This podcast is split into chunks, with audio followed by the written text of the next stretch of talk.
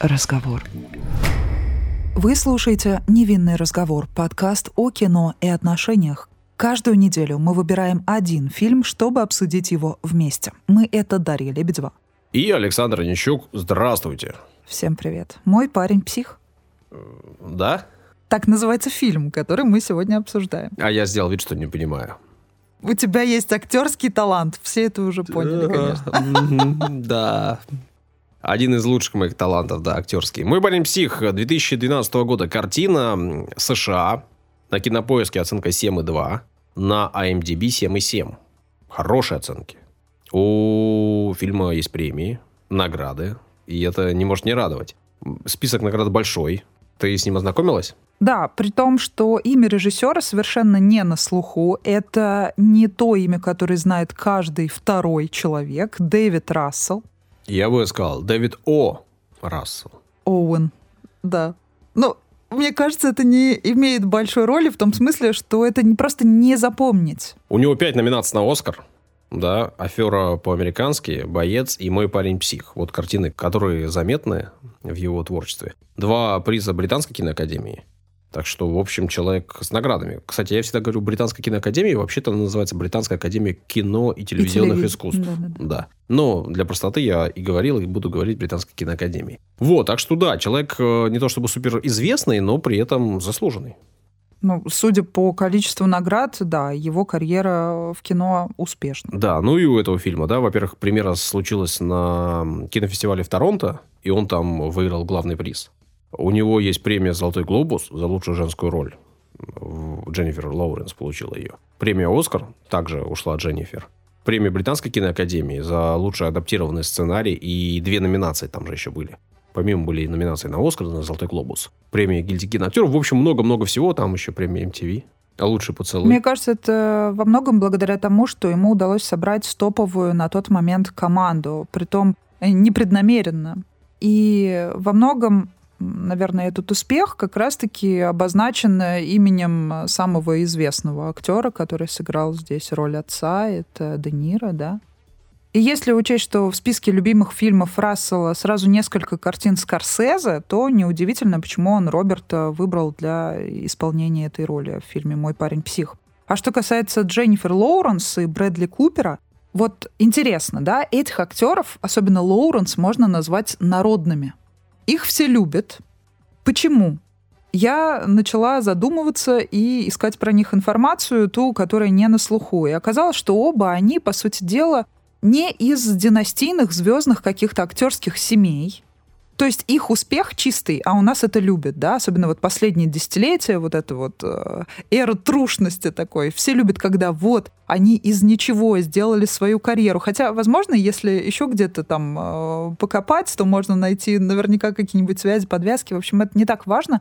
Но Действительно, Лоуренс любит за всякие курьезы на премиях, за то, что она может упасть, платье у нее какое-нибудь задерется, она встанет, пойдет э, с улыбкой дальше. Потом она недавно в интервью, я слушала, она рассказывала тоже, она вышла из туалета на каком-то мероприятии, у нее туалетная бумага на каблукам прилипла. Ну, то есть, причем на таких важных событиях. И она с улыбкой, ей смешно, она все это рассказывает. Потом она до сих пор не привыкла к своей звездности. У нее инициал, получается, Джей Ло, да, и то есть эм, ей задавали вопрос, как вы к этому относитесь. Она говорит, я рада всему, что каким-то образом приближает меня к звездной жизни. Поэтому, говорит, меня со школы называли Джей Ло, но и э, так даже прикольно. То есть ее даже никаким образом это не смущает. В общем, она действительно какая-то народная. Не знаю, какие у нее взгляды там политические, не знаю, как она смотрит на какие-то социальные ситуации, потому что в известных всем конфликтах, да, связанных с братьями Вайнштейн, она не приняла участие, ее за это осуждают, потому что ее успех, возможно, тоже отчасти каким-то образом с этой фамилией связан. При этом она все-таки уже и наград успела на получать Ну, теперь уже да, просто речь о 2012 э, годе. Ну поэтому. да, да. А так она в 2013 году, соответственно, премию «Оскар» взяла, но вот с этим фильмом. Она трехкратный обладатель премии «Золотой глобус». Она получила премию Британской киноакадемии и два раза премию гильдии киноактеров. Так что, в общем, много чего. У нее там еще Сатурн и всякое-всякое разное. Так что сейчас она уже такая заслуженная. Она успела уже в какой-то ерунде посниматься. Помнишь, ты упоминал фильм «Красный воробей»? Я тебе... Э, сколько ты там подкастов назад? Я тебе сказала, что я его не видела. Я посмотрела обзор всем известного блогера на этот фильм. Ну, так я его фоном посмотрела, все поняла. В общем, саму картину я, конечно же, не буду смотреть.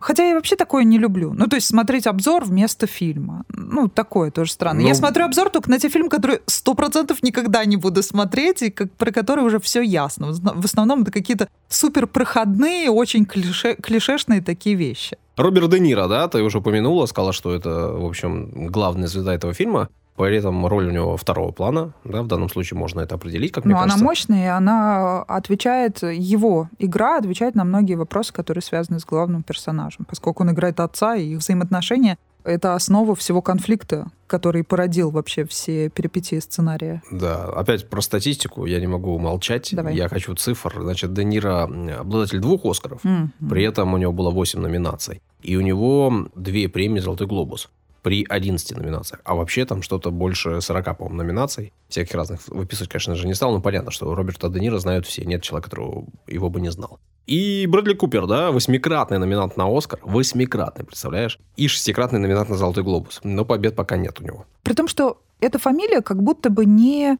первостепенная, когда мы говорим об актерах Голливуда, но тем не менее 9 лет назад, как раз-таки, когда он прогремел громче всего, да, громче, может быть, даже самых привычных нам имен, сам Де Ниро как раз говорил, что это лучший актер Голливуда. Ну, наверное, из-за того, что они были несколько раз партнерами в картинах, и ему понравилось с ним вместе, наверное, работать на площадке. Ну, в общем, приятно, да? Когда сам Де Ниро говорит, ты лучший актер Голливуда. Ну, это вообще заба- забавно по поводу того, сколько они раз вместе снимались и пересекались, да, да потому что Брэдли Купер и Дженнифер Лоуренс, это прям, ну, есть информация легко доступная, даже в кинопоиске можно ее найти и сразу посмотреть. Написано, что они снимались значит, в нескольких фильмах подряд. «Мой парень псих» 2013 год, Афера по-американски 2013 год, Сирена 2014 год и Джой 2015 год. А в Джой они же снимались еще и с Де Ниро. Да, это был вообще тот же самый состав, снятый тот же самым режиссером фильм, но успех тот повторить не удалось, потому что, видимо, дважды в одну реку ну, не вообще, войдешь. вот из этих четырех картин, которые я перечислил, три же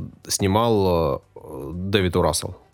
Он «Области не мог... тьмы», разве там не работали они вместе тоже, Де Ниро с Купером? Не, не, я про Лоуренс и э, Купера.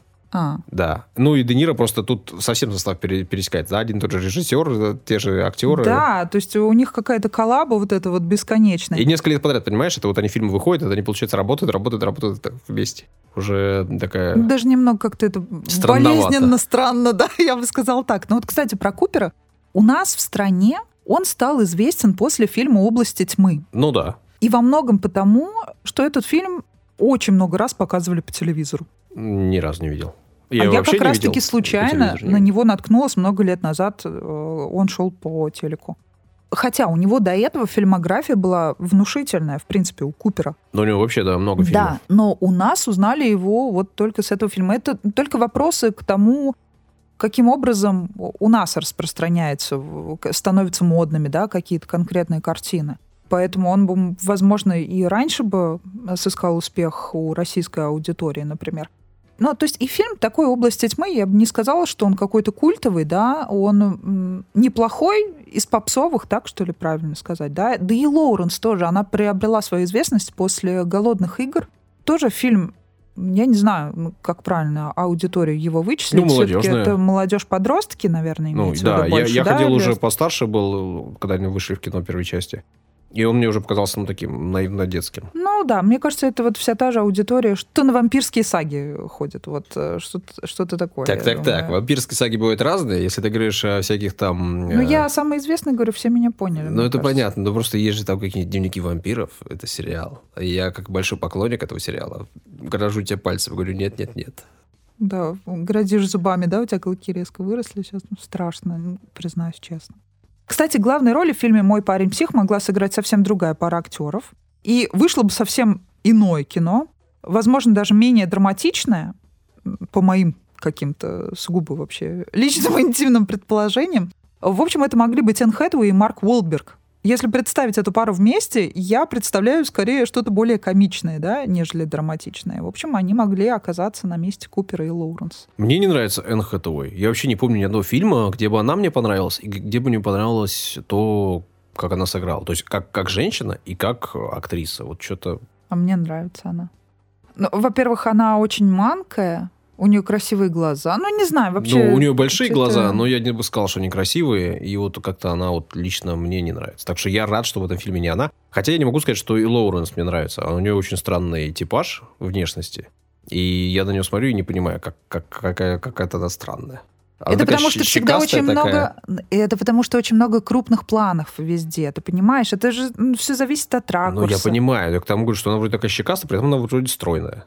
Ну и что? Ну, удивительное просто сочетание. Она вовремя останавливается. Ты знаешь, что первым делом всегда худеет и толстеет лицо. Ну, то есть, например, если я объемся конфетами, при том, что я в целом выгляжу стройно, мои щи будут расти на глазах. Поэтому это норма вообще, мне кажется. Ну ладно. Я но... буду заступаться за Лоуренс, потому что она мне приятна, несмотря на то, что я не, не все ее фильмы люблю. Не знаю, я не вижу в ней ничего негативного. В супергеройские фильмы с ней смотрела, где она в синем ходит? Я не люблю супергеройские кожей. фильмы, к сожалению или к счастью, понятия не имею. В общем, между прочим, Дэвид Рассел готовит к выходу еще один фильм с участием Де Ниро. О, Рассел. О, Рассел. О, Рассел. Помимо него в ролях целая россыпь голливудских бриллиантов. Это и Кристиан Бейл, и Марго Робби, и Рами Малик. А, и Майк Майерс даже там. То есть я не представляю, что это такое будет. Но, в общем, это фильм «Кентерберийское стекло». Его премьеру наметили на 4 ноября уже вот наступившего 2022 года, что пока еще непривычно, признаюсь. Я к 2001-то только привыкла. А до 20-го еще вроде только недавно отошли. Ну ты это... Заруби себе на носу, тебе работать надо будет, там нельзя ошибки допускать в датах. И что касается личной жизни. У всех троих наших э, героев сегодняшних очень яркая личная жизнь, за которой следят, э, мне кажется, все. А кроме меня. А ты знаешь, вот специально не будешь следить все равно, ведь э, будет Она известно. Она настигнет, ага. Конечно, настигнет. Ну что, ты не знаешь, с кем Купер жил? Нет. Четыре года. С кем?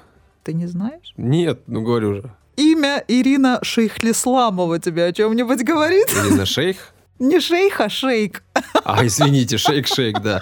Я не это, ну, да, хотя... плохо разбираюсь в этих Иринах. Она же с Кришем была когда-то. Когда-то, да. Знаю. А потом с а Купером. Потом с... А теперь? Теперь не знаю. Ну, в общем, четыре года они вместе. У них есть общая дочь Лея, между прочим. Лея? Да. Угу. Да. Класс. И поговаривали, что они расстались из-за романа Купера с Леди Гагой во время съемок фильма «Звезда родилась». Ты представляешь? Да, это, вот мне это кажется, все, всегда рекламный ход. Ну, конечно, да, прям... я поэтому говорю, естественно, я же шутя все это озвучиваю. Ну, понятно, хорошо. Ну, про эту личную жизнь ты рассказала, а еще там есть кто-то говорил, еще что-то есть интересное? Я слишком сильно про это не копала. Я вот то, что на поверхности Ну, лежит, ты погрузи честно. нас в это, во всю пучину. Ну что, про Лауренс мы уже обсуждали давным-давно, что у них были отношения с Дарреном Ароновски, у которого она, собственно, снималась в «Маме». Mm. Мы с тобой обсуждали mm-hmm. этот фильм, и там да. об этом подробно э, говорили. Правда, это было очень давно, и я уже вообще не назад. помню, да, сто пятьсот.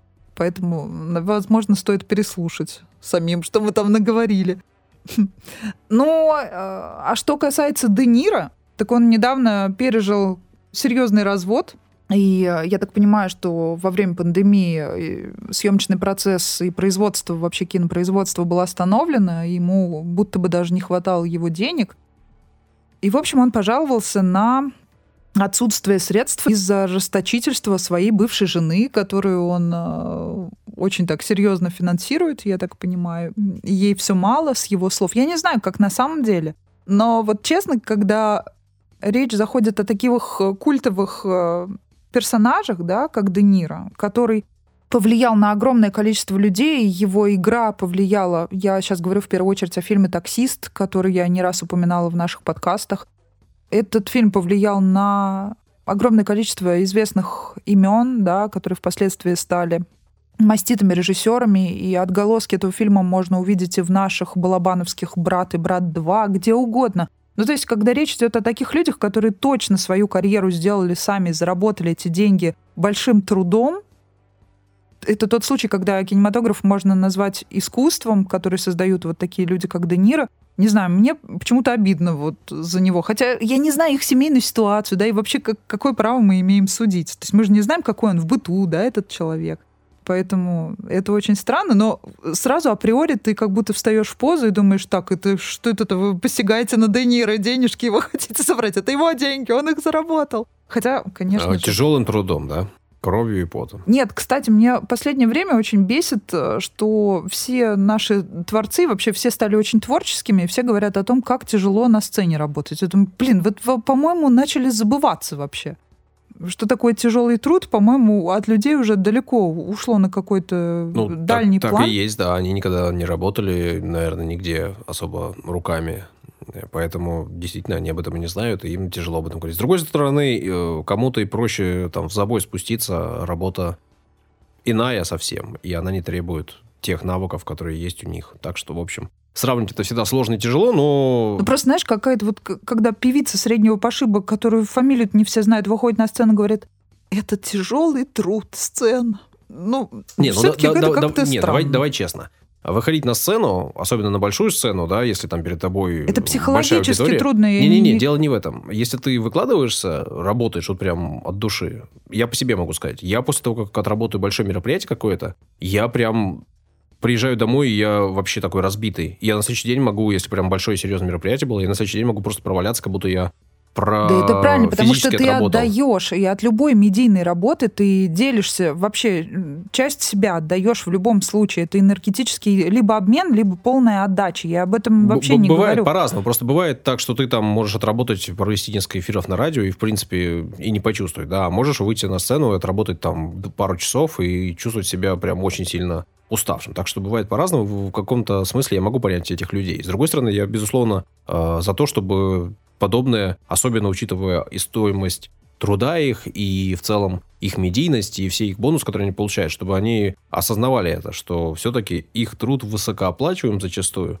и они сами выбирали эту дорогу. Так же, как мы выбираем с тобой то, чем занимаемся. Так что это дело такое. Давай еще быстренько. Мы уже с тобой столько говорим про актеров, а нам хочется про фильм поговорить, про отношения. Криса Такера упомянем. Мною любимого. Ну как, Крис Такер. Это же пятый элемент.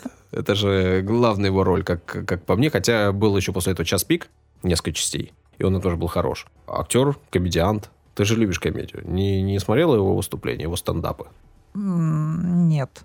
Ну, он, в общем, такой популярный чувак в этом, насколько я понимаю. Но в этом фильме он тоже хорош. Не? Ну, наверное. Ну, так это комедийный актер, от которого ты не, не ждешь ничего, кроме того, что он делает. Какие-то... Да он тут ничего такого не сделал. Ну, ладно, танец он классный тут танцевал. Давай напитки. Употребление алкоголя вредит вашему здоровью. Наши личные рекомендации не являются призывом к действию. К ним не стоит прислушиваться, если вам еще не исполнилось 18 лет.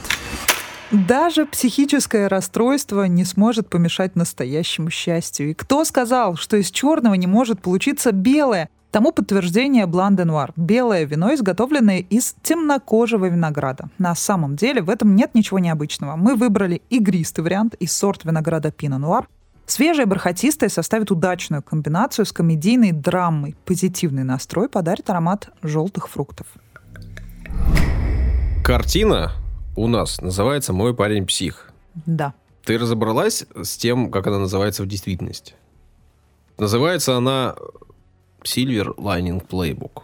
И в переводе на русский, значит, ну, и даже как, как обычно, да, у нас бывает, это было произведение, литературное, которое потом э, взяли за основу и сделали Нас преследует эта ну, тенденция. Да, хорошие фильмы так часто э, рождаются. Да. Так вот, э, есть несколько переводов да, официальных. Это, значит, сборник лучиков надежды. Что? Очень странно. Или серебристый луч надежды. Просто серебристый луч надежды. Тоже. Но... Как бы это не... Это... Нет, в плане литературного перевода это окей, сама формулировка, я имею в виду, но более это тоже не стройная, перевод. но... Я говорю, литературный да, да, да. перевод. Но да название не особо такое ощущение, что и, подходит. И я вообще не понял, к чему. То есть, возможно, я, понятно, смотрел в русском дубляже, и, возможно, где-то там что-то было заложено, чего я просто не услышал, потому что наши авторы перевода решили на этом не акцентировать внимание. В общем, с названием какая-то беда, и замутка и непонятка, но знаете, если вдруг пропустили. «Мой парень псих» — это наши авторы придумали. Это не автор произведения. Ну, вот тот случай, когда в переводе лучше. Да, ну, фиг знает, честно говоря. Я бы вот даже, если честно, пролистнул бы, не обратил внимания на фильм с названием «Серебристый луч надежды». Ну, Это я что, его и так не стал смотреть. Когда он выходил, я его не смотрел. После я его не смотрел, хотя вокруг Я меня тоже его долго смотрели. тянула. Я тоже долго И когда ты тянула. только внесла его в список э, рекомендованного, я его посмотрел. Кстати говоря, я могу сказать, что фильм мне в целом понравился. Да, фильм На неплохой, удивление. действительно. На удивление. Я думал, что это прям что-то так совсем шляпное, и не собирался смотреть. И если бы ты его не внесла в список, бы я этого и не сделал. А посмотрел, получил удовольствие. Фильм хороший, на мой вкус. И актеры хорошо сыграли, и действительно сценарий интересный, и задумка классная. И, в общем, в целом я прям получил удовольствие. Мне кажется, в обсуждении этого фильма нельзя обойтись без э, статистики от Всемирной организации здравоохранения. Как ты на это О, смотришь? Ну, цифры обожаю. Да, подарочек тебе. В общем, э, психические расстройства, по данным ВОЗ, есть по меньшей мере у 10% населения Земли. В том числе у 20% детей и подростков. Но вообще, вот если говорить про всю планету, то у каждого десятого есть какое-то расстройство. Да? Около 300 миллионов человек во всем мире страдают депрессией, 50 миллионов деменцией. Диагностировали шизофрению у 23 миллионов человек, а биполярку у 60 миллионов в мире. Но это не самая свежая статистика, потому что сейчас все усилилось вдвое после пандемии.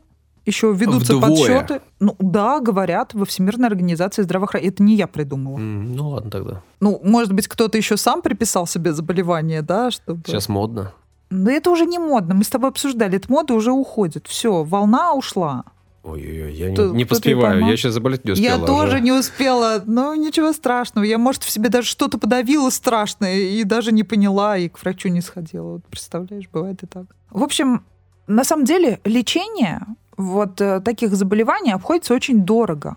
И это тоже усиливает кризисы. И как раз-таки по некоторым данным к 2030 году обилие людей с психическими расстройствами ускорит приближение экономического кризиса. То есть они как-то все это посчитали, в общем, свели это в одну дорожку. И получилось, что экономический кризис зависит от психического состояния, по сути дела, каждого из нас. Ну, то по есть- факту так и есть. Да. И по факту мы живем в больших городах, которые приспособлены для нашей жизни с одной стороны и не приспособлены для нее с другой. То есть с точки зрения психического спокойствия все, что есть в больших городах, и весь ритм жизни, который есть даже в небольших городах, да, но который задается требованиями современной жизни, он, э, в общем, противоречит психическому спокойствию, наверное, во многом. И гонка за деньгами, которые нам нужны, и гонка за материальными благами, которые нам э, необходимы, как кажется. Все это, конечно, нас ведет к всякому разному неприятному. Хотя я так и не понял, чем болен главный Я герой. так поняла, что ему поставили раздвоение личности. Это что-то типа биполярное как раз таки расстройство, да? Нет, я так понимаю, что это разные вещи. Ну, просто я как раз таки пытался готовиться, читал, это где-то было написано, что это биполярное расстройство, где-то было написано, что это раздвоение А, личности. мне кажется, Но просто... тут так не особо уточняется. Смотри, фильм не свежий, не современный, грубо говоря, да, это 12-го 12 года, да. год. Тогда еще не было той волны, в, в кавычках ставлю слово, популярности биполярного расстройства, и они могли специально для того, чтобы людям было понятнее принять эту информацию, назвать это... Потому что то, то что с ним происходит, Это похоже на биполярное расстройство. э, возможно, но он Ну, просто сыграл описанию. психа. Я не думаю, что Купер Готовился как-то серьезно, и в сценарии это было как-то серьезно прописано. Потому что Да. не- непонятно, да. Да, потому что у него просто э, вот эти срывы. При да. этом он прыгает все-таки от какого-то такого нервного человека, который заводится, на чем-то зацикливается, к такому милоте, там, ой, как Ну, классно. так. Да, понимаешь, тут слишком быстро это происходит. При биполярном расстройстве это более длительные фазы.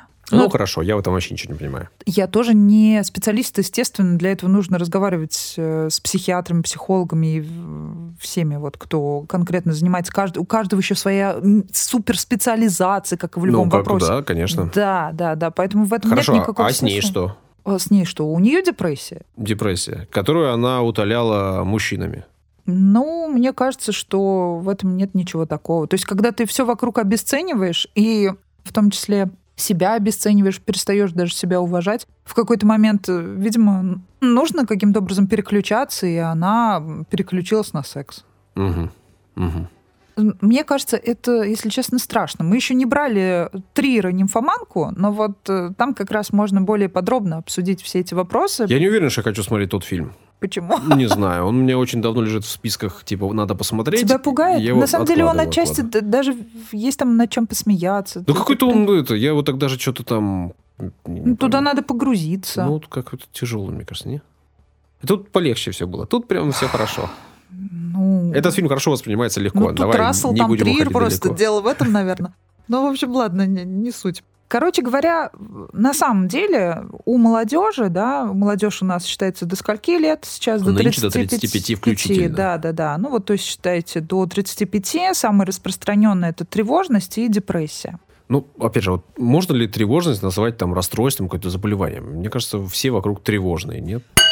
Вот смотри, была такая ситуация. Я буду все иллюстрировать, потому что наглядность главный принцип да, э, того, чтобы тебя поняли вообще. Встретились мы как-то с друзьями, было это полгода назад. Среди друзей были еще и знакомые, да, то есть друзья друзей, которых я знаю фрагментарно. Встречалась там один-два раза в жизни, и то толком не общалась даже. Просто вот общая такая большая компания. И человек вдруг, э, по сути дела, мне, незнакомой, незнакомке, да, при всех говорит, а у меня обсессивно-компульсивное расстройство. И начинает будто этим кичиться и гордиться, и рассказывать подробно. Я бы вот не хотела при посторонних людях рассказывать э, о своих каких-то ну, легких странностях. А у меня спрашивают, а ты знаешь, что это такое? Я говорю, ну, еще она аббревиатуру применила ОКР. Я говорю, да, знаю. И я понимаю, что у меня, возможно, там другой друг поддержал, он говорит, да в легкой степени это вообще практически у всех есть ОКР, это, ну, как бы норма нормы, не знаю, слово применимо ли здесь, но, в общем, у каждого есть какие-то мелкие странности. Это как раз применить к той ситуации с пультами, да, который кладет и в определенную сторону направляет персонаж Де Ниро. Да нет, он же просто мнительный, в смысле он э, считает, что это помогает э, выиграть его команде, и он на ставках играет. Это такие мелкие, понимаешь, вещи, которые, понимаешь, если он не повернет эти пульты, не положит их так, как они, по его мнению, должны лежать, его это будет раздражать и нервировать. Да, ну, я об этом ничего тут не сказано в фильме. Он просто... Я тебе говорю просто потому, что для меня это знакомо. Я в детстве, когда я в школе клала пенал, я, например, ручки и карандаш должна была к нему ровно вот так вот подкатывать. Если они куда-то отъезжали, меня внутри все триггерило. А по квадратикам я... ты ходила? По плитке? И многие так ходили, да. Это все ну вот про квадратики я ради прикола, то есть, ну, никак это меня не триггерило, а вот то, что я сказала э, ранее про ручки и карандаши, вот это вот меня раздражало. И то есть есть какие-то мелкие вот э, детали, которые вообще не несут ничего, это глупость какая-то. То есть, когда я редактирую текст, я замечаю, что есть какие-то странности, что я лишние движения делаю, лишний раз могу проверить, что-то посмотреть, какую-то точку стереть и поставить заново. Зачем? Правильно отформатированный вордовский документ — это то, что должно быть всегда. Ужасно отформатированный вордовский документ. Ненавижу этих людей, которые создают такие документы. Мне их часто присылают. Вместо, блин, э, переключение на другую строчку, они пробелами отщелкали, вместо табов они тоже пробелами отщелкали. Ненавижу вас, которые вы не, не умеете работать, ненавижу. Ну вот что, как это а, отделить, вот это обсессивно-компульсивное расстройство от перфекционизма, Я к тому например? и говорю, что это просто нормально. Если ты делаешь что-то, подходишь к чему-то досконально и работаешь, просто делаешь правильно. Это ничего в этом такого нет. Мне кажется, что не надо себе придумать болезни. С другой стороны, ты права, да, вокруг нас куча людей больных, и мы сами, если подумать, может быть, тоже не вполне здоровы, и, может быть, являемся тоже тоже чем-то больными людьми или странными, или там с заболеваниями, с какими-то расстройствами, да, это правильное слово, расстройство. Ну так вот, надо просто понимать, что вокруг нас действительно таких людей много, и когда человек ведет себя там странно, неадекватно, возможно, он болен, и нам нужно это принимать и просто быть к этому готовым. Ну ты понимаешь, когда, например, я осознаю, что вот э, в продолжении той истории, да, про вот, э, назовем ее таинственная незнакомка, которая гордится своим УКР и всем зачем-то об этом незнакомым громко рассказывает, не знаю, тут, конечно, у всех разные взгляды, воспитание. Может, она просто хотела всем показать. А я знаю, что такое ОКР. Да все сейчас знают, что такое ОКР и биполярка. Уже не хотел знать и узнал. Ну, она, может быть, себе просто под это, салонку подстеливает. Зачем? Ну, то есть обычный человек просто идет, не знаю, короче, это какая-то ерунда. Вот, да, это вот э, на тему про моду, ну, это тоже, это к моде не имеет отношения. Это какое-то странное поведение. То есть сразу человек будто ставит блок Может, Да у меня нет, ну еще это- хуже там какие-то болезни. Я вот просто таким не готова делиться с посторонними. Просто если ты, знаешь, про тебя подумаешь, что ты какой-то ты странный, может, ты дурак еще, а так. А нет, она болеет, типа, вот у нее болезнь, у нее все официально и признано, у нее справка есть, так что к ней надо Да хорошо нет, человек относиться. нормально себя вел. Я просто к тому, что вот, например, про А ручки и карандаши, странно? Саш, я тебе готова рассказать, и на всю аудиторию готова рассказать. А про какие-то свои более серьезные странности, вот думаешь, я расскажу? Ну нет, конечно. Да все и так понимают, что ты странная. Что тут? Таить не- секреты. Не страннее тебя. Два, два психа записывают подкаст о, о фильме про психов. Красота. Пазл сложился. Перфекционисты все в восторге.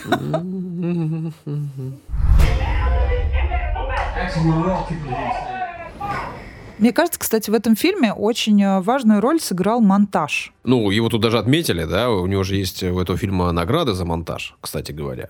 И лучший монтаж был номинация на премию «Оскар», помимо всего прочего. И это во многом определило как раз, да, действительно успех этой картины, потому что без вот этого монтажа динамичного, без э, вот этого стиля съемки, да, ничего бы не вышло. То есть была бы та же самая история, но она, возможно, была бы скучной. А что тут монтаж? Вот э, я, кстати, об этом думал. В чем тут прелесть монтажа? Я не могу сказать, что он тут какой-то нарочито такой... Он динамичный, и он правильно поддерживает вот эту нервную какую-то обстановку. И благодаря монтажу мы лучше считываем ощущения и состояние главных героев. Монтаж такая штука сложная. То есть определить, где монтаж, где работа оператора, где работа режиссера, как вот определить именно, что это монтаж. Нет, и хороший. сам стиль съемки здесь правильный, соответствующий всей этой ситуации, да, нестабильная камера такая. И, Ну, да. Да. И плюс динамичный монтаж. То есть это все в купе дало вот тот самый эффект, который поддержал главную идею. И в нашем переводе название фильма, грубо говоря. Ну, все это друг другу помогло, как бы. В партнерстве эти приемы сработали. Приходилось ли тебе общаться с людьми вот действительно откровенно психически нездоровыми? Кроме тебя, Зачем ты из меня лепишь это? так выходит. Это не я леплю, это оно само лезет. Это подстава какая-то. Ага. Что-то не то из тебя лезет, я тебе хочу Это не из сказать. меня, ладно. Ладно тебе уж. Ну, приходилось или нет? Мне кажется, что в школе несколько раз я пересекался за все свои годы переездов и смены классов. Несколько раз пересекался с, очевидно, не самыми здоровыми ребятами, которые потом даже не доучивались в классах. Да, это так. А во взрослой жизни, ну, когда ты взрослый, у тебя чаще всего есть возможность выбирать, с кем ты общаешься, с кем не общаешься. И я чаще стараюсь не общаться с теми, с кем мне некомфортно.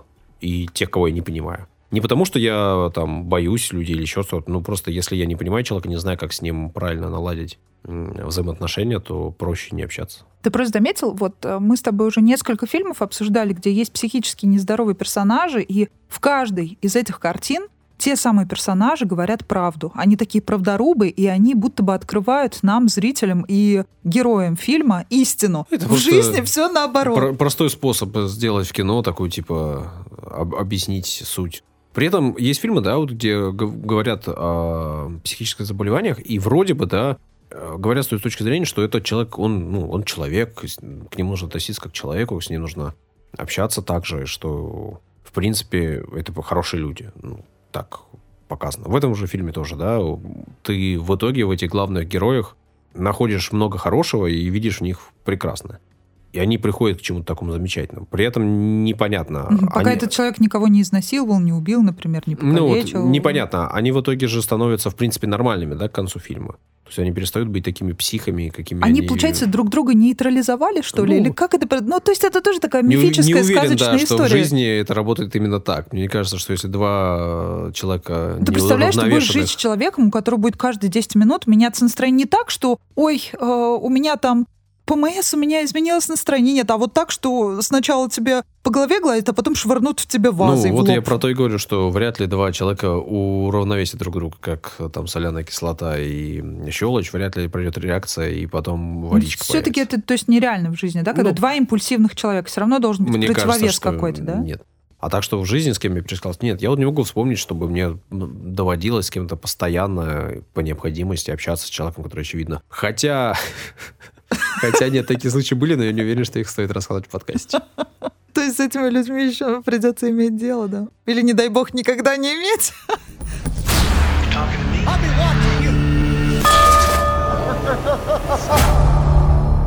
Ну, в этом случае, кстати, вот получается, что человек после того, как его, скажем так, отпустили из лечебного вот этого учреждения, да, он оказывается дома, и он восстанавливается, и он вообще потом выйдет на работу, или он так и будет жить с родителями, и у него такой диагноз, что он вроде бы никому вреда не причинил, но Ну, и- к- как не избил до причинил? полусмерти человека, да. Ну, то есть все живы в итоге Его боятся, я имею в виду. его да, боятся его в школе. боятся. Его боятся окружающие. И... Из окон все наблюдают за его жизнью. Ну, это же, да, когда ты живешь в маленьком городке, где-нибудь в пригороде, тебя все знают, все про всех все знают, это такая штука неприятная. И когда ты кого-то, ну, практически убиваешь, да, это понятно, что это на- налагает на тебя разного рода ограничения.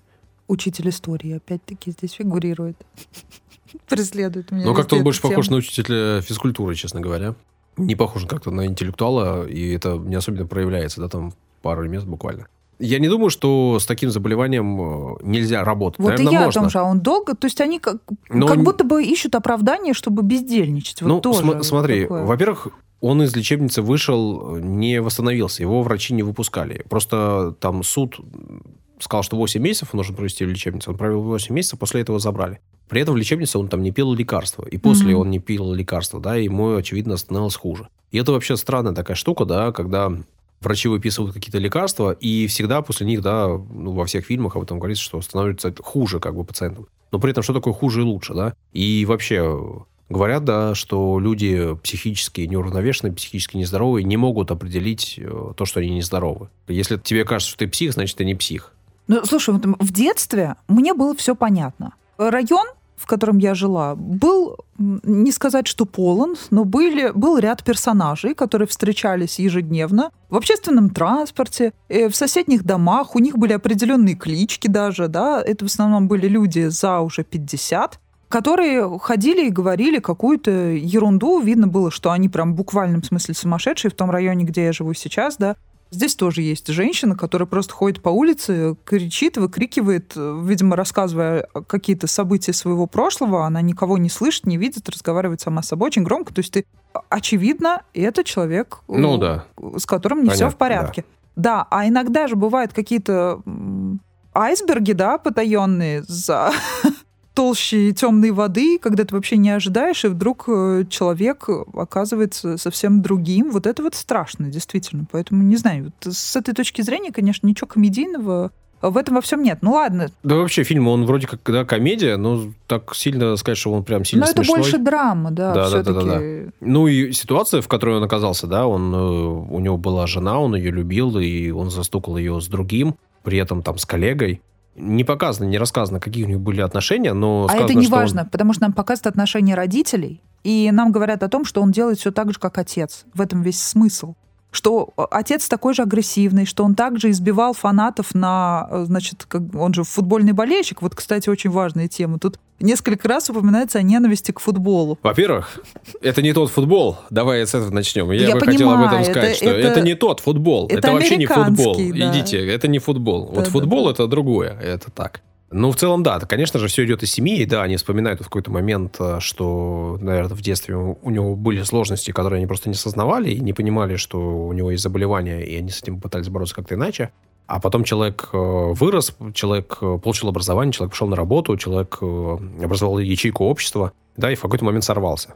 Ну, ты видишь, тут родители зациклены на себе. То основная проблема отец-сын, да, отец, которого играет Роберт Де Ниро, постоянно пытается найти контакт с сыном, разговаривая о том, что интересно только ему. То есть сыну нет дела до этого футбола, до этих орлов. Он считает этот фанатизм какой-то глупой ерундой, на который вообще тратить время не нужно. А для отца это весь смысл жизни. Он погружен в этот фанатизм, и он через это, он не знает, через что еще можно найти вот тот контакт со своим самым близким человеком, да, с его продолжением. И он вместо того, чтобы искать точки соприкосновения, да, то есть что могло бы быть интересно и тебе, и мне, а не только тебе и только мне, например, да, а он делает так, он говорит о вещах, которые вообще ему не любопытны. Это такой тотальный эгоизм родительский. То есть э, он как будто не воспринимает его как отдельного взрослого самостоятельного человека. Ну, это сложный какой-то вопрос. Во-первых, не, не до конца понятно, насколько здесь э, Пэту младшему, а не оба Пэта, да, а, не интересен футбол. Вроде он ему даже как бы интересен, просто сейчас такой этап жизни, где он для него не супер важен. А то, что отец не знает, о чем с ним говорить, так, э, в принципе... А о чем бы ты говорила с, конкретно с этим персонажем? тут, очевидно, он зациклен на Ну это же ненормально. жене. А это не психическое какое-то отклонение, когда ты вообще на чем-то зациклен и говоришь, Ну, один об зациклен на футболе, второй зациклен на жене. Они показаны друг другу, они, ты правильно Зеркалят, говоришь? Да, да. да, да, да, да. Они в этом смысле яблоня и яблочко, которое недалеко шло. Просто одного за драки там на стадионе не отправляли психушку, потому что драться как на стадионе вроде нормально, да, считается? Да, вот тоже везде. стереотип интересный. Драться да, на если- улицах ненормально, а Да, на стадионе да, да. А вроде как, ну, стадионе типа, норм, да. да. Обстановочка располагает. Да. Считается, что это не очень хорошо, но в целом А ты участвовал когда-нибудь в драке на стадионе? нет. Я не участвовал в драках на стадионе и не хочу участвовать в драках на стадионе и не хочу, чтобы на стадионах дрались. Потому что это днище, да? Но мне вообще кажется, что драться это такое. Ну, типа, вот пока ты там молодой да юный, еще ладно, можно простить себе и другим. А когда ты взрослый человек, драться, кажется, что-то совсем перебор. Это опасно, как мне кажется. Когда ты дерешься в Мягко детстве, говоря. это не может причинить особого вреда тебе и тем, с кем ты дерешься. А когда ты взрослый человек, начинаешь драться, Самое страшное здесь не сама драка, а то, что это происходит в толпе. Нет ничего страшнее и тупее толпы, в принципе. Когда человек оказывается в толпе и сам становится ее частью, он перестает быть человеком. Толпа поглощает все. Есть э, отдельный даже предмет психологии толпы. Это я этого боюсь больше всего. Вот правда. Вот нет ничего страшнее толпы.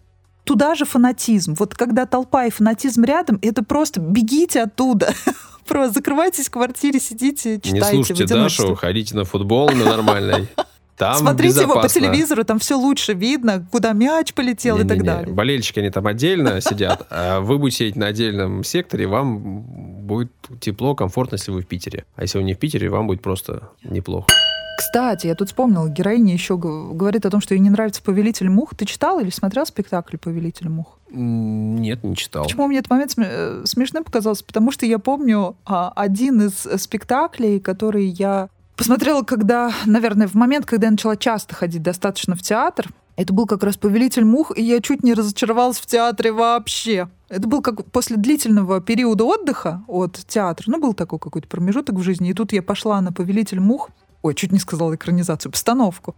И думаю, так, театр уже не тот или что-то я не поняла. Мне, в общем, мне, мне поэтому почему-то было так смешно. Я думаю, что за ересь вообще происходит на сцене. Возможно, просто это неудачная была постановка, естественно, поэтому судить нельзя. Это у меня был такой какой-то не вполне хороший опыт. Но это считается, что это одно из величайших произведений. Ну, в общем, ладно. Ничего страшного. Бывает всякое.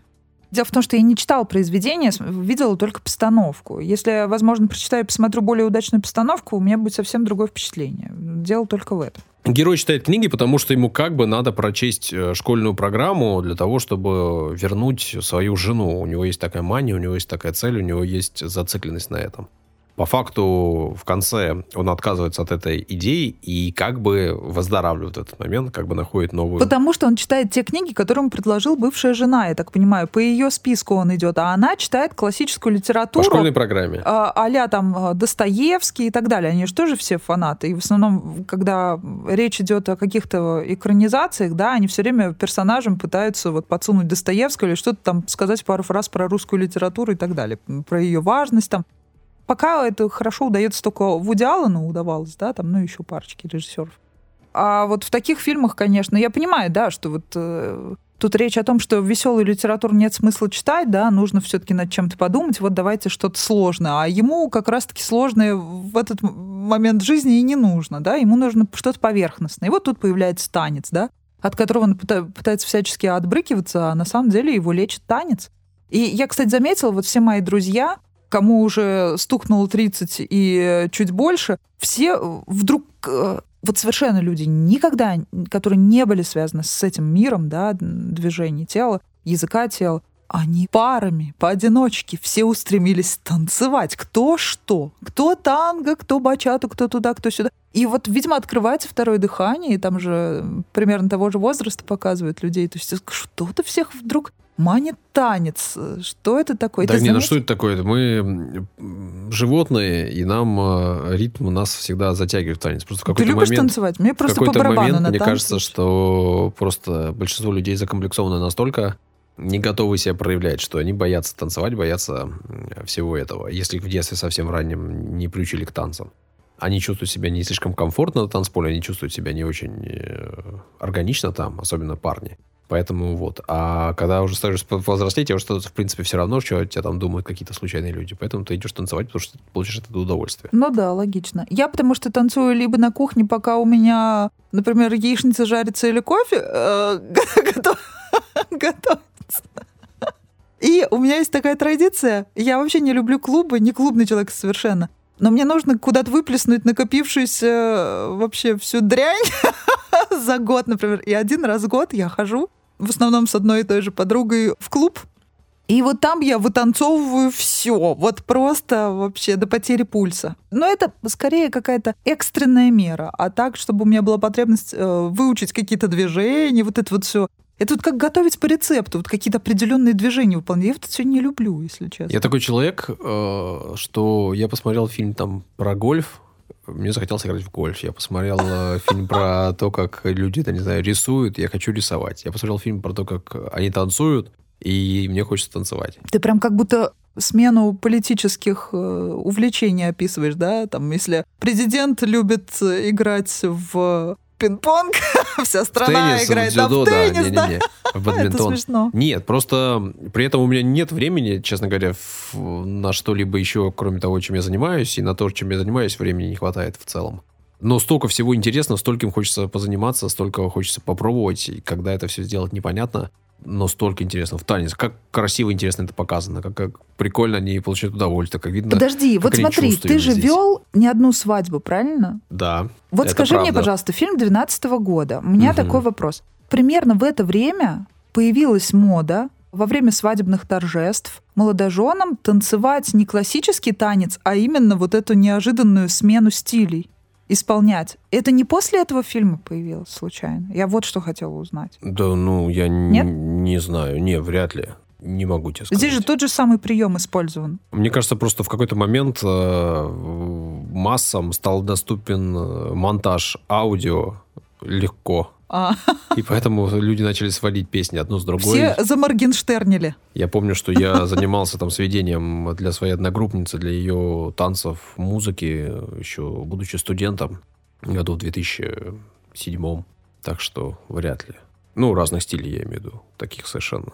Ну вот моя теория Мэшап делал такой. Короче говоря, хорошо одно, что когда нет завышенных ожиданий, ты рад и 5-0, когда высшая оценка 10, да? Поэтому мне кажется, что э, если жизнь складывается каким-то определенным образом, вне зависимости от э, проблем, нужно увидеть э, что-то радостное и даже в тех людях, которые казались психами. Ты так радостно это говоришь? Ну, я на самом деле говорю на улыбке, но никто этого не слышит. Я вот не слышу. Несу полнейшую чушь, и главное ее не расплескать. Спасибо всем, кто дослушал до этого момента. Завершаем мы этот выпуск очередной про кино, отношения и актеров. Сегодня много было про самих актеров и про их взаимоотношения, про их личную жизнь. и про психов. В общем, главное, что после новогодних праздников, которые наложились на все эти пандемийные дела, что вы никого не переубивали, не избили, и все у вас ладненько и дружненько. Да, да, да. В общем, спасибо. До свидания. Пока. Всего хорошего. thank Sorry,